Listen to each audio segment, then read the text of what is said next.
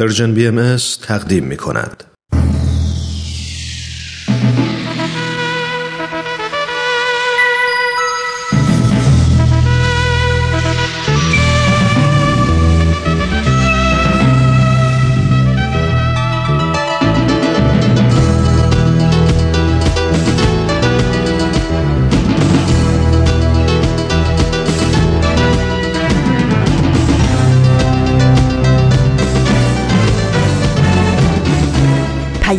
دوست، برنامه‌ای برای تفاهم و پیوند دلها.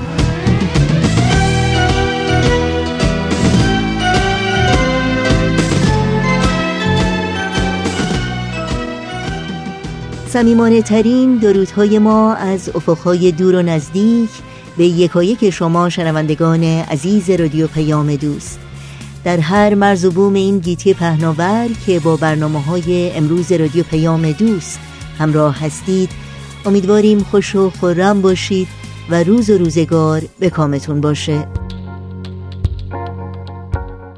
نوشین هستم و همراه با بهنام، پریسا و دیگر همکارانم میزبان پیام دوست امروز، شنبه چهاردهم اردیبهشت ماه از بهار هزار و سیصد و نود و هشت خورشیدی، برابر با چهارم ماه می دو هزار و نوزده میلادی رو درگاه شمار ورق میزنیم. آن هجده نفر ورقی از خاطرات و پندها و پیمانها، بخشهایی هستند که در این پیام دوست تقدیم شما میکنیم. امیدواریم همراه باشید و از شنیدن این برنامه ها لذت ببرید.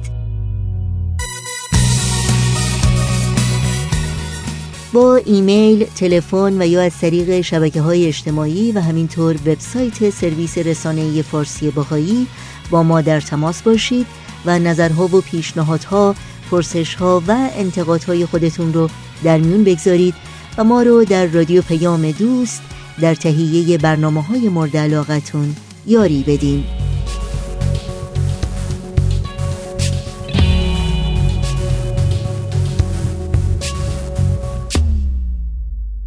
اطلاعات راه‌های تماس با ما رو هم میتونید الان یادداشت کنید. آدرس ایمیل ما هست اینفو ات پرژن بی ام اس دات اورگ. شماره تلفن ما صفر صفر یک هفتصد و سه ششصد و هفتاد و یک هشتاد و هشت هشتاد و هشت. در شبکه‌های اجتماعی ما رو زیر اسم پرژن بی ام اس جستجو بکنید و در پیام رسان تلگرام با آدرس ات پرژن بی ام اس کانتکت با ما در تماس باشید. همچنین اطلاعات راه‌های تماس با ما و همینطور اطلاعات برنامه‌های روز و برنامه‌های آرشیو رادیو پیام دوست در وبسایت سرویس رسانه‌ای فارسی بهائی دبلیو دبلیو دبلیو دات پرژن بهائی مدیا دات اورگ در دسترس شماست.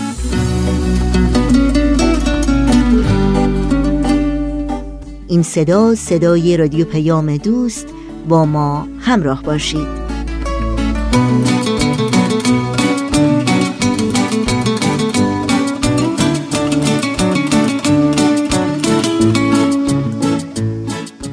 آن هجده نفر عنوان مجموعه‌ای است در مورد زندگی و فداکاری‌های اولین هجده نفری که به سید باب، بنیانگذار آیین بابی و مبشر آیین بهائی ایمان آوردند. در آغاز پیام دوست امروز از شما دعوت می کنم به بخش تازه‌ای از این مجموعه گوش کنید.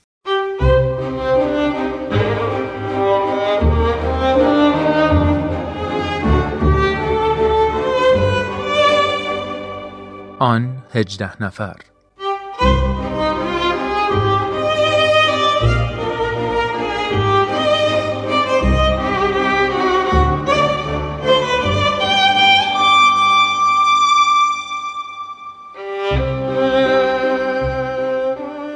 دوستان عزیز، همراهان گرامی رادیو پیام دوست، وقت شما بخیر. خیلی خیلی خوش اومدید به یک قسمت دیگه از مجموعه آن هجده نفر، برنامه‌ای که به تهیه کنندگی همکار خوبم پارسا فناییان تدارک دیده میشه و به مناسبت دویستمین سال تولد حضرت باب از رادیو پیام دوست تقدیم شما میشه. اگرچه که این برنامه به این مناسبت ویژه و به این افتخار تهیه و تدارک دیده میشه و پخش میشه، ولی تصور میکنم فرصت بسیار مناسبیه که ما قدر بیشتر با شرح احوال و نگرش‌ها و اتفاقات زندگی هجده مؤمن اولیه حضرت باب آشنا بشیم و بیشتر در باب زندگیشون و در مورد چگونگی فداکاریشون تدقیق بکنیم و بررسی بکنیم. همراه همیشگی ما در این برنامه امروز اینجا تشریف دارن جناب وحید خورسندی عزیز هستند که اگر اجازه بدید تا لحظات دیگه در خدمتشون باشیم و گفتگوی این برنامه رو آغاز بکنیم.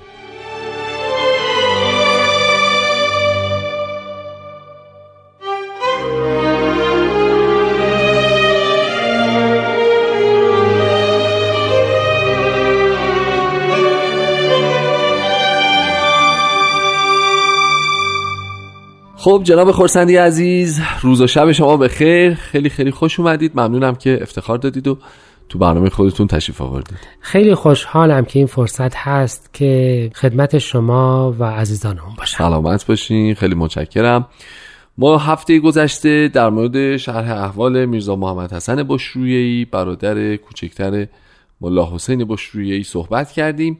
همونجا ما این وعده رو از شما گرفتیم که این جلسه در مورد پسر دایی جناب ملا حسین صحبت بکنیم و شرح احوال ایشون رو مرور بکنیم و ماجرای ایمانشون و خدماتشون و اینها رو از زبان شما بشنویم. بنابراین اگه موافق باشیم بدون هیچ گونه مقدمه‌ای بحث امروز رو از همینجا آغاز بکنیم.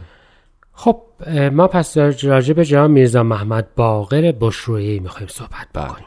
میدونید که این اسم محمد باقر از اسامی هستش که چند تا از اصحاب معروف حضرت اعلی داشتند. حضرت باب داشتند درست. که حالا راجبش صحبت خواهیم کرد. ایشون پس پسردای جناب ملا حسین بودند. بله. همراه ایشان به کربلا آمدند و جزو شاگردان معروف و فاضل سید کاظم رشتی حساب شدند. آها، یعنی لحاظ علمی درجه بله. بالایی داشتند. بله. و, و ضمناً متصف به زهد و تقوا بودند. صحیح. همه این اصحاب اصولاً به زهد و تقوا معروف بودند. پس اگر وقتی بین یکیشون دیگه معروف‌تر میشد میشه شدت دیگه کار رو دید. و از جمله نکات مهم اینجاست که ایشون به دوام عبادات، این که شب زنده دار تمام وقت داشتن دعا میخوندند و نماز میخوندند، معروف بودند. عجب. یعنی ایشان در دوره اقامت در کربلاشان به زهد و دوام عبادات و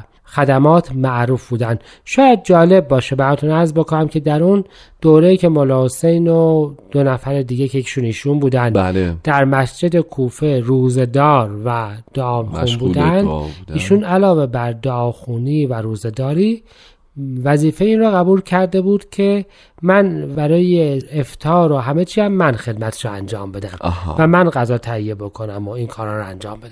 صحیح. میخوام نوع روحیه‌شون رو درسته درسته و البته ریز نقش و کوتاه قامت بودند. آها.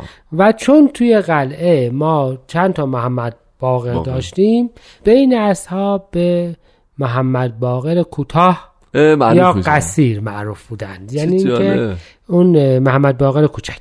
جالبه به خاطر جثه‌شون. بله. پس ایشون هم وقتی ملا حسین عازم کربلا بودن اومدن و با این خانواده همراه بودن و تنها موقعی که همراه نبودن وقتی بود که سید کاظم رشتی ملا حسین رو فرستاد که بره اصفهان و مشهد و آها. با علما صحبت بکنه. قبلا بله بله. راجع بهش صحبت کردیم. بله که تاییدیه‌ای بگیره. بله این دوره رو فقط کربلا رو ترک کردند و به خراسان آمدند. یعنی همراه ملا... نه همراه ملا حسین به خراسان رفتند و به خانواده خودشان بعد از ده سال یازده سال سر زدند. وقتی برگشتند دیدند که فوت سید کاظم رشتی اتفاق افتاده و بقیه قصه رو شما کمابیش خبر دارید. یعنی اینکه اصحاب تصمیم گرفتن که برن دنبال حقیقت بگردند و یه تعدادشون رفتن بله. تو مسجد. بله بله. خب پس دیگه در شیراز ایشان بله، مؤمن شدند بله. و جزو حروف حی قرار گرفتند. درست. و از ملا حسین جدا نشدند. امه. یعنی من راجع به این صحبت کردم که برادر جناب ملا حسین رفتن به کربلا و همراه اصحاب جناب طاهره برگشتن، ولی ایشون از ملا حسین جدا نشدند نشد. و در تمام اموری که ملا حسین بودند ایشون هم همراه و خادم و کمک ملا حسین بودند. پس به این ترتیب جز در اون دوره ماکو ایشون به تهران اومدند، به اصفهان رفتند، در شیراز بودند. در اون دوره که ملا حسین مخفیانه حضور است اعلی رسیده بود ایشان هم بودند. مدتها در حضور است اعلی بودند. آها. و بالاخره بودند تا در خراسان به خاطر شدت مخالفت علما و فتنه‌ای که راه انداختند ملا حسین قرار شد که برگرده و به ما و از مشهد خارج بشه. ایشان هم در همه این وقایع بودند و همراه ملا حسین حرکت کردند، از مشهد خارج شدند که تقدیر الهیه و چرخ زمان این حرکت را نهایتاً به قلعه طبرسی رساند.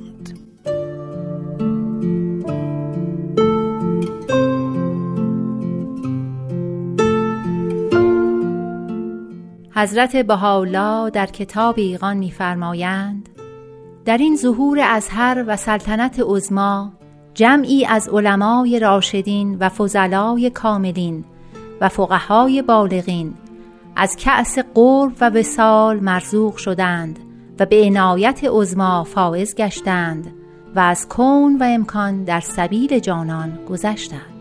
همه اینها مهتدی و مقر و مزعن گشتند برای آن شمس ظهور، به قسمی که اکثری از مال و عیال گذشتند و به رضای ذوالجلال پیوستند و از سر جان برای جانان برخاستند و انفاق نمودند به جمیع آنچه مرزوق گشته بودند، به قسمی که سینه هاشان محل تیرهای مخالفین گشت و سرهاشان زینت سنان مشرکین، چنانچه ارزی نماند مگر آنکه از دم این ارواح مجرده آشامید و سیفی نماند مگر آنکه به گردنهاشون ممسوح گشت و دلیل بر صدق قولشان فعلشان.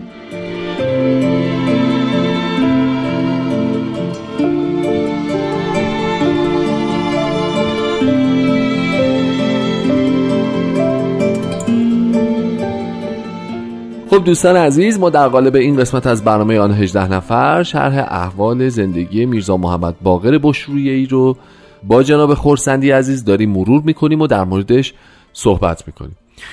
خب پس قربان تا اینجا صحبت شد که ایشون همراه ملا حسین مون، در هیچ شرایطی از ایشون جدا نشدن، به همراه ایشون از خراسان حرکت کردند و طبق اون ماجرایی که قبلا تو شرح احوال خود ملا حسین ما شنیدیم از شما، مسیر به سمت مازندران و و اصحاب قلعه، یعنی عضو قلعه شدن، از اصحاب قلعه هستند، الان تو قلعه شیخ طبرسی هستند، درسته؟ بله. و همه اون مشکلاتی که خب ما در تاریخ خوندیم و از شما هم تو این برنامه شنیدیم الان بر فضای قلعه مستولی. بله، ایشون تمام اونها را همراه بودن و به خدمت جناب ملا حسین قیام می‌کردند و عرض می‌کنم به خاطر همین که یه جناب ملا محمد باقر قائنی هم داریم که از بله. اجله اصحاب قلعه هستند. ایشون به عنوان ملا باقر یا جناب محمد باقر کوچک شهرت پیدا کردند. درسته, درسته. خادم وفادار و همراه بودند و در اون شبی که بالاخره حمله شد و جناب ملا حسین باشروی شهید شدند، درست، ایشان هم بودند.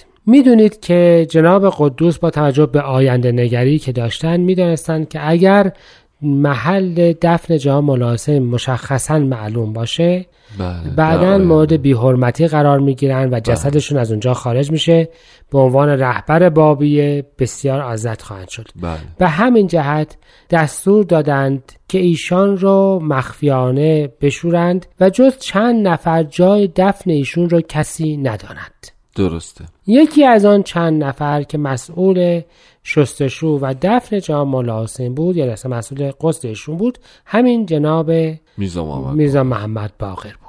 عجب. این مرد ضعیف و جسته ریز نقش مأمور این کار شد و جناب قدوس با چند نفر از عجله اصحاب که میدونستن رفتن برای وداع آخر با جناب ملا حسین، سر خاک جناب ملا حسین. بله. خود تدفین جناب ملا حسین هم با مسئولیت، بله ایشون یکی از اون چند نفری بودن که مسئول این کار بودن. بله. و بعد ایشان از روی این خاک بلند نشدند. هر چه که اصحاب اصرار کردند ایشان فرمودند ایشان از روی خاک بلند نمیشن، گریه میکردند و میگفتند که من تو رو تنها نمیگذارم. بلند نشان، در حدی که جناب ملا حسین جناب قدوس که سوار اسب بودن اسبشون رو نگه داشتن، فرمودند که سوارشان کنید و بیاورید. عجب. سوار کردن، آوردن، در یک کمی که راه رفتن دوباره قش کردن و از حال رفتن و روی زمین افتادن. دوباره جناب ملا حسین جناب قدوس اسب رو نگه داشتن، فرمودند که سوار کنید. این باره سوار اسب جناب ملا عبدالکریم اردبیلی کردند که راجبشون صحبت, صحبت شده. بله بله. پشت ترک ایشون نشستن، ایشون رو با اون حالی که میشه حس زد در چه حالی بودن قسمت دیگری آوردن، دوباره ایشان از حال رفتن و از اسب به زمین افتادن. عجب. دیگر جواب قدوس صبر نکردن، فرمودند که ایشان را از پشت سر من بیاورید.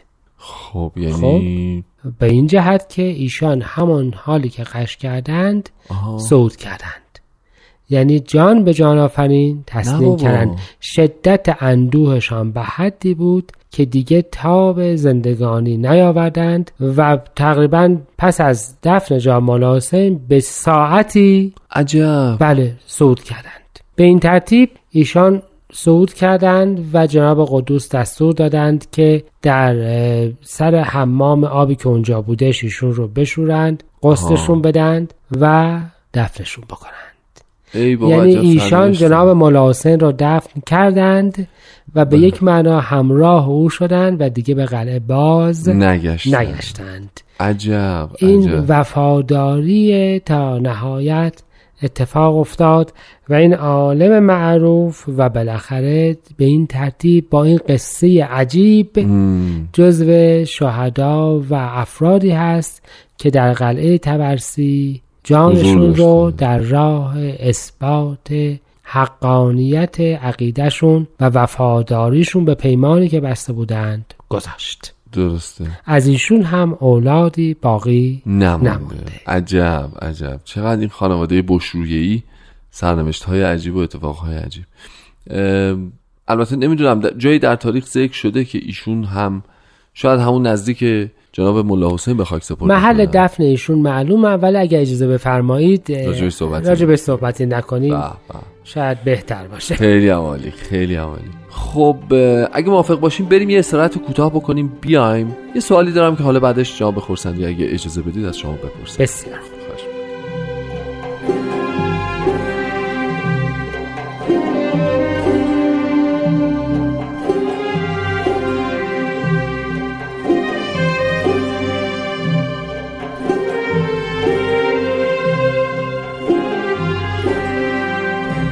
دوستان عزیز شنونده، با برنامه آن هجده نفر همچنان همراه هستید.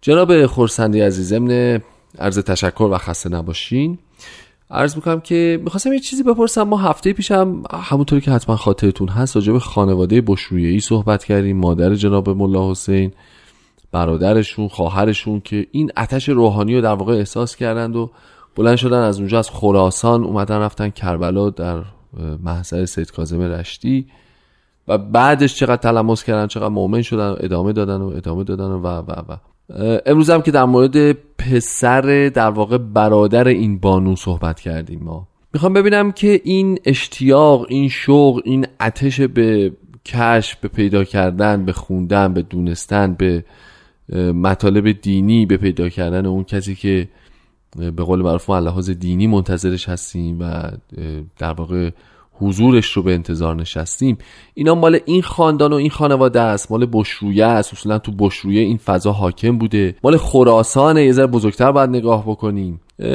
این فضا رو. می‌خواستم اگه ممکنه یه ذره برای من توضیح بدید که چجوریه ماجرا. ببینید در حقیقت شما نمیتونید به این ترتیب بگید یه خانواده از محیط خودش جداست. صحیح. ولی نکته بسیار مهم اینجاست که به هر حال خراسان موقعیت خیلی خاصی در ایران داره. در منطقه‌ای هست که در زبان و فرهنگ فارسی رو در از پس از اینکه فتوحات عرب شد حفظ کرد و دوباره زنده کرد. درست. از اون مهمتر اینجاست که این منطقه چون به نسبت دور بود از مرکز قدرت خلفای سنی، بله، همیشه به جنبه‌هایی از اسلام توجه داشت که شاید مطابق رأی اکثریت نبود و دقت می‌فرمایید که شیعیان و اصلا نهضت شیعه هم به یه معنا ابو مسلم خراسانی مال همین منطقه است. بله. و از اون مهمتر این که در تمام اون منطقه جنوبی خراسان و اون منطقه که باشروی هم جزو بشه، شما هنوز هم بقایای قلعه اسماعیلی رو می‌بینید. بله بله بله. که این قلعه‌های اسماعیلی، اگه یادتون باشه اسماعیلی هم گروهی بودند که دنبال تفسیر روحانی و عقلانی دیانتی بودند که به نظرشون فقهای ظاهربین با معنای ظاهر اون رو چکار کرده بودند؟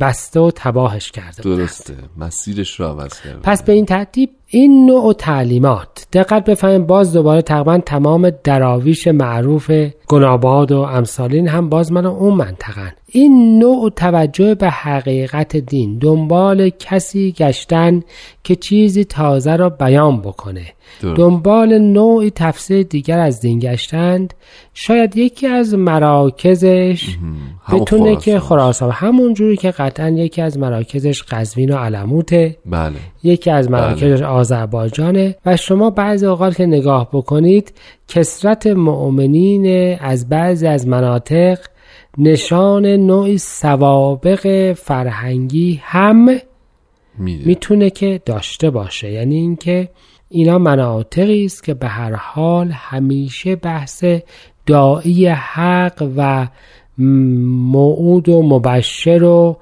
راهنما و هادی توش مطرح, مطرح بوده. افراد دنبال چنین چیزهایی بودن. شاید این چنین چیزی هم باشه، در حقیقت ما نمیدونیم، حق میداند و بس. اما میتوانیم از لحاظ تاریخی بگوییم که نوعی سابقه فرهنگی در این مناطق برای تغییر و تحول و برای پیدا کردن امور تازه و نوعی توجه شدید به دین بسیار عمومیه. حالا البته خانواده ملا حسین، خب یه نمونه درخشان، خود ملا حسین نمونه درخشان، بله.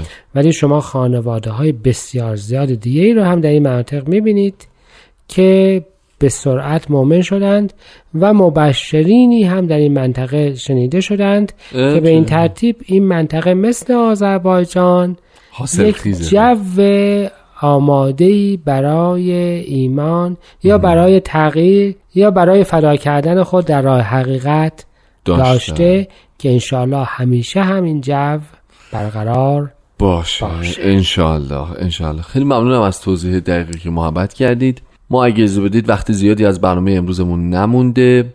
جناب خورسندی، علاوه بر اینکه تشکر میکنم بابت این محبت همیشگیتون و اینکه این هفته هم به ما وقت دادید و در برنامه تشریف داشتین، دعوت میکنم پیشاپیش که ما در جلسه آینده هم مجددا خدمتتون باشیم و بحث مرور زندگی یکی دیگه از اعضای حروف حی رو به اتفاق پیش ببریم. در این حال نمیدونم آیا باید آرزو بکنیم که کاش این فضا، این فکر، این تشنگی، این نیاز نه فقط محصور بشه به خطه‌های خاص مثل اون چیزی که شما مثال زدید از خراسان، از قزوین، از... البته من فکر میکنم که وقتی به طور لحظه فهم مردم شریف ایران، یعنی اینکه دیگه این گسترش، بله، گسترش پیدا کرده. درستش هم همینه. په‌ها امیدوارم که همونطور که باید و شاید همه جای ایران فراگیر بشه و گسترش پیدا بکنه. ما پس با اجازهتون هفته آینده مجددا در خدمت شما خواهیم بود و بحث مروری بر زندگی یکی دیگر از اعضای حروف حی رو ادامه خواهیم داد. انشالله. متشکرم، خسته نباشید. شما شنوندگان عزیزم خسته نباشید. ممنون که با برنامه ما این هفته همراه بودید. من هومن عبدی هستم و ازتون دعوت می‌کنم که هفته بعد و جلسه بعد شنونده برنامه ما باشید. تا دیداری دوباره، خوب و خوش و سلامت باشید.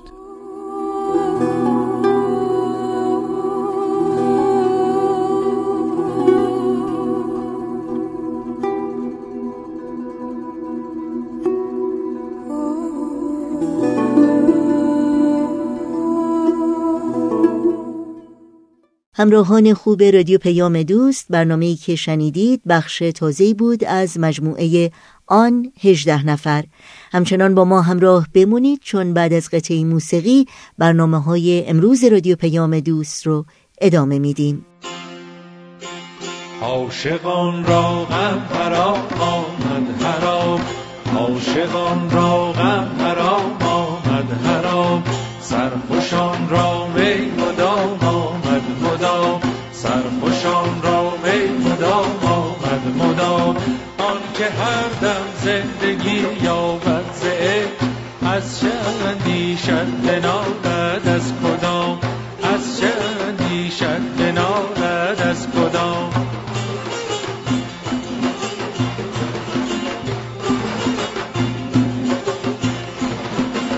عاشقان را غم حرام آمد حرام، عاشقان را غم حرام آمد حرام، سرخوشان را می مدام آمد مدام، سرخوشان را می مدام آمد مدام.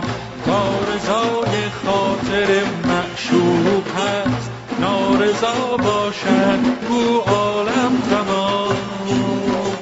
آن که از دنیا و عقبی بگذرد، از شمیم عشق خوش سازد مشام، از شمیم عشق خوش سازد مشام.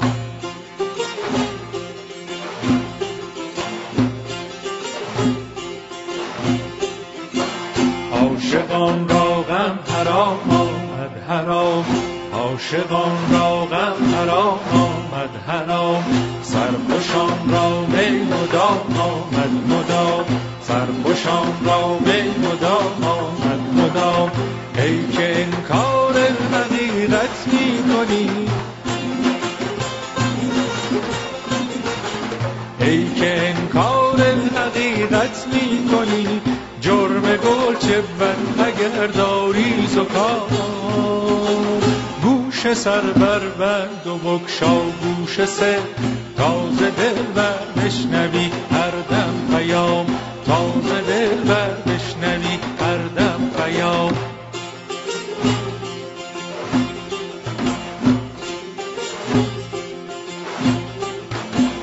عاشقان را غم حرام آمد حرام، عاشقان را غم حرام آمد حرام، سرخوشان را می مدام آمد مدام، سرخوشان را می مدام آمد مدام. عاشقان را که به دنیا آمده، طفلی که از او طفل عالم را، طفل عالم را شود وقت فتان. عاشقان را غم حرام آمد حرام، سرخوشان را می مدام آمد مدام، چهره بگشود از نهان روز عذاب، چهره بگشود از نهان روز عذاب. تا به وصلش دور غم گیرد نتاب،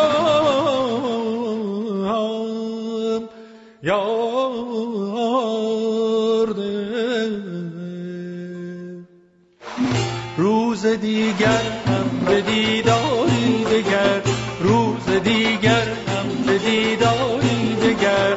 داد کن به شادمانی را دوام، داد کن به شادمانی را دوام.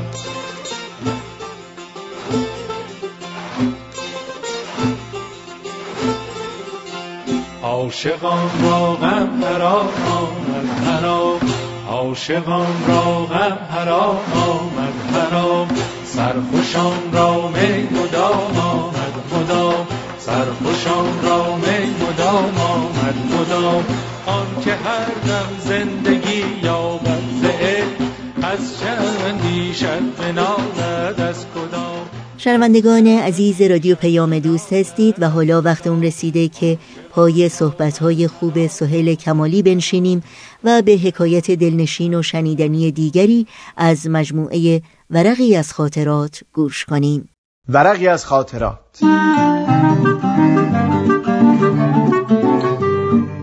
شما میتونید بخش‌های مختلف این برنامه رو در تارنما، شبکه‌های اجتماعی یا تلگرام پرژن بی ام اس دنبال بکنید.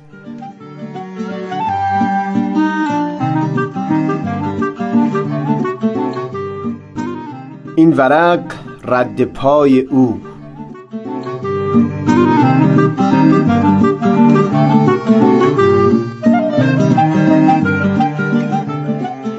این زمانی که توی دفتر از اون یادی کردم، دوست بسیار نزدیکی یک روز که به اتفاق همدیگه سوار بر ماشین در جاده‌های اطراف گشتیم میزدیم، از من خواسته بود چیزهایی از گذشته‌های زندگی خودم تعریف بکنم.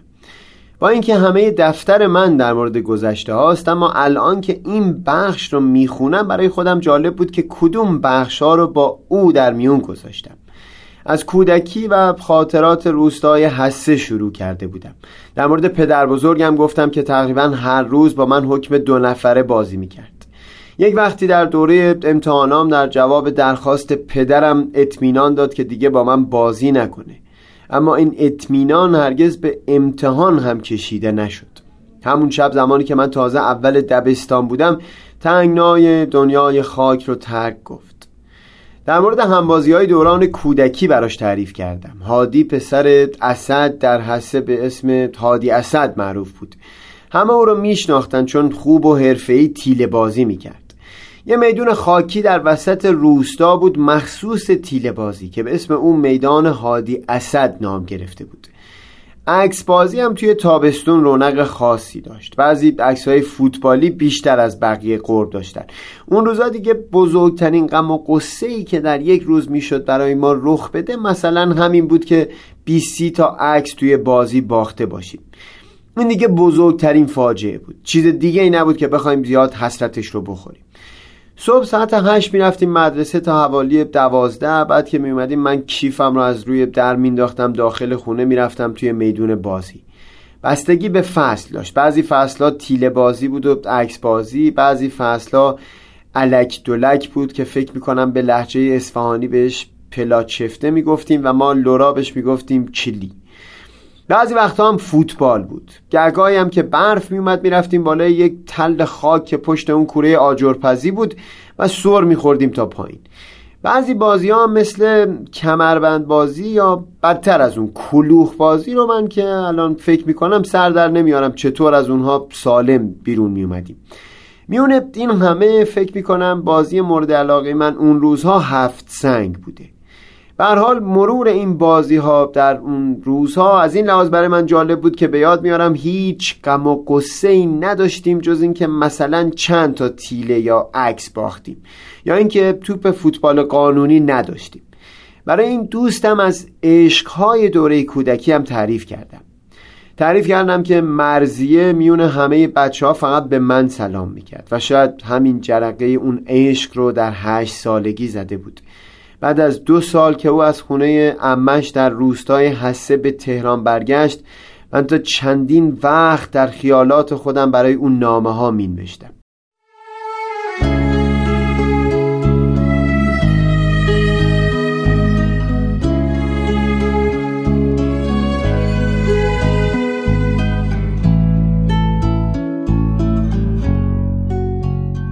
این رو هم یادم مونده بود که پسر همسایمون مهدی در همون هشت نه سالگی من خواهر پنج شش سالش رو از همبازی بودن با ما توی کوچه منع کرده بود.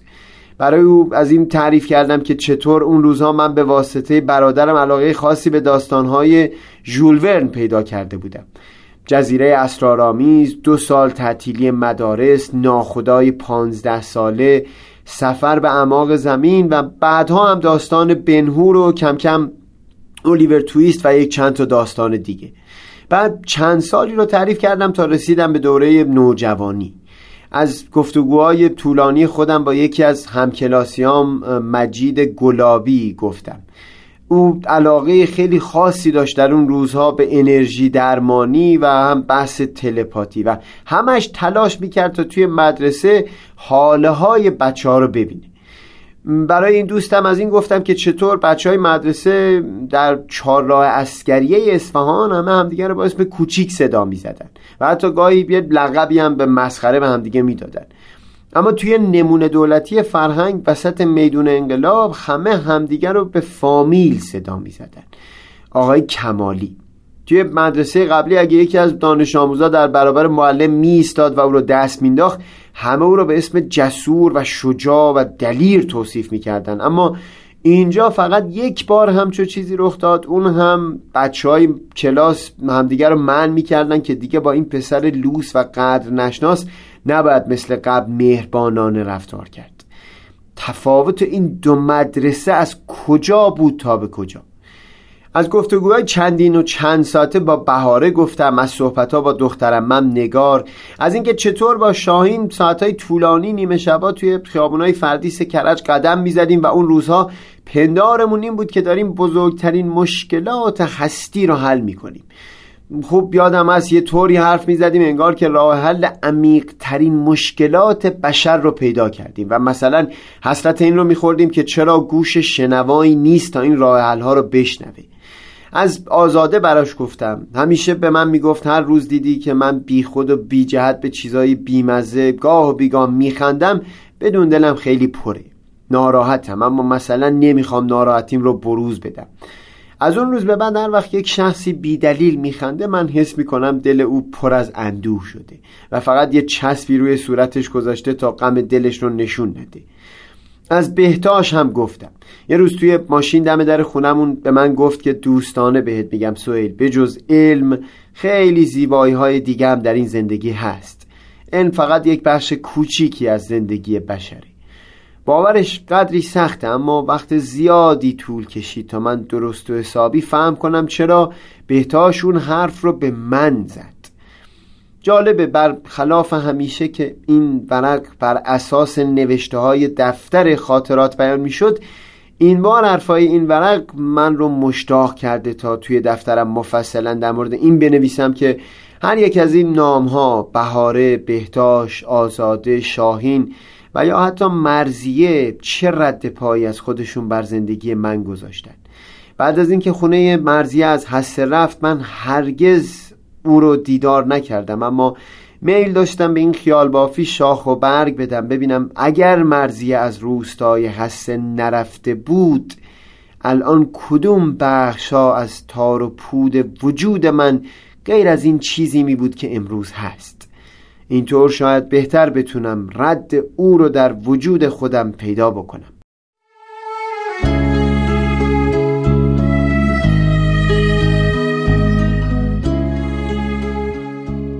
سهیل کمالی، دوشنبه ششم اردیبهشت ماه.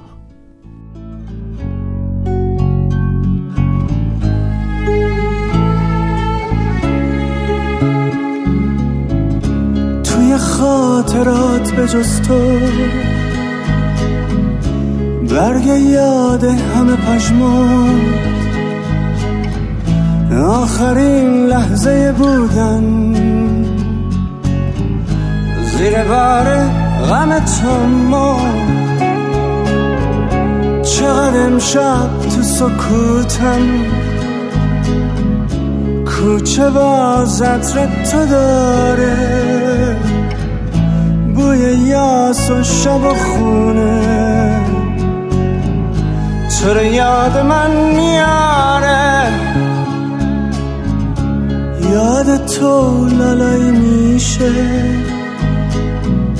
واجه ها مثل ستاره، ولی تو نیستی و شرم،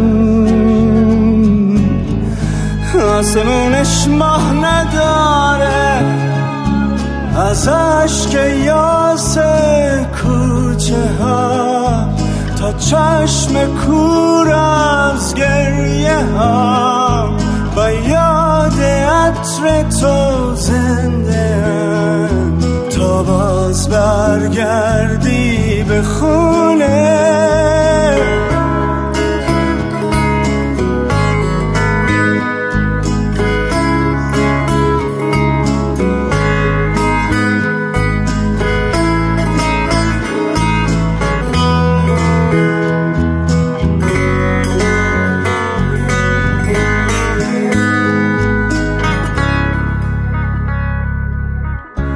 چقدر امشب تو سکوتم،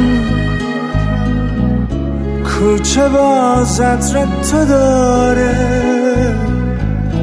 بوی یاس و شب و خونه تو رو یاد من میاره، یاد تو لالای میشه، واجه ها مثل ستاره، ولی تو نیستی و شرم، آسمونش ماه نداره، از عشق یاس کوچه ها تا چشم کور از گریه ها، با یاد عطر تو زنده هم. تا باز برگردی به خونه،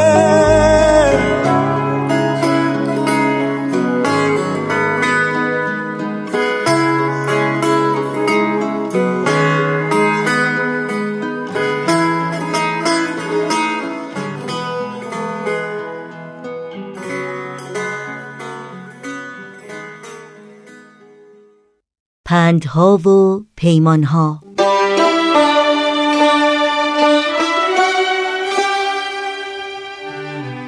علی اسفندیاری معروف به نیمایوشیج، شاعر معاصر ایران زمین و پدر شعر نو فارسی است که در سال هزار و دویست و هفتاد و شش خورشیدی، یعنی بیش از صد و بیست سال پیش، در خانواده‌ای اصیل و سرشناس در روستای یوش در اطراف شهر نور مازندران به دنیا آمد. دوازده ساله بود که با خانواده به تهران نقل مکان کرد و در مدرسه عالی سن لویی مشغول به تحصیل شد.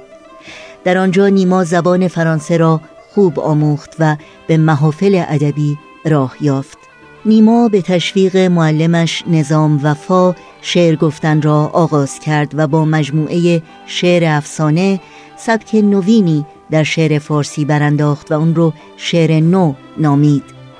پس از پایان تحصیلات در وزارت دارایی مشغول به کار شد و بعدها به تدریس در مدرسه‌های مختلف از جمله مدرسه عالی صنعتی تهران و همکاری با روزنامه‌هایی چون مجله موسیقی و مجله کویر پرداخت.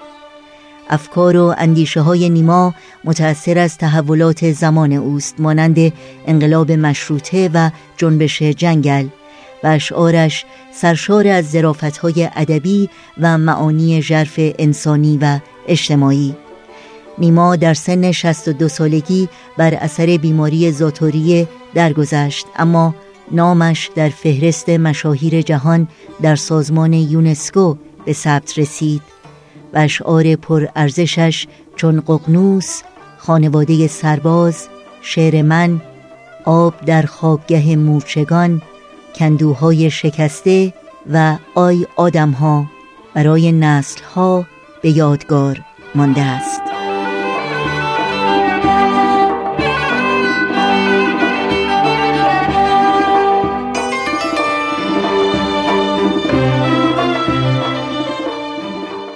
آی آدمها که بر ساحل نشسته شاد و خندانید، یک نفر در آب دارد می سپارد جان، یک نفر دارد که دست و پای دائم میزند روی این دریای تند و تیره و سنگین که میدانید.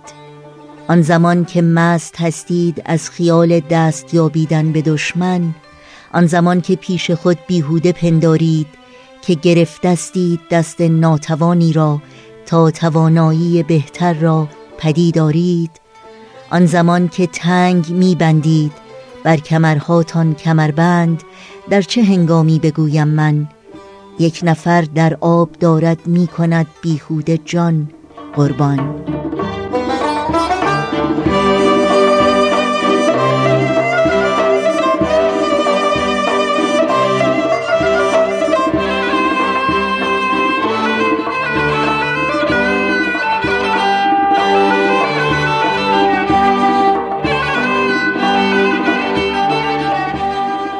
شنوندگان عزیز، در اینجا به پایان برنامه‌های این شنبه رادیو پیام دوست میرسیم. همراه با بهنام مسئول صدا و اتاق فرمان، پریسا ویراستار و تنظیم کننده پیام دوست امروز و البته تمامی همکارانمون در بخش تولید رادیو پیام دوست، از همراهی شما سپاسگزاریم و با همگی شما خداحافظی می‌کنیم.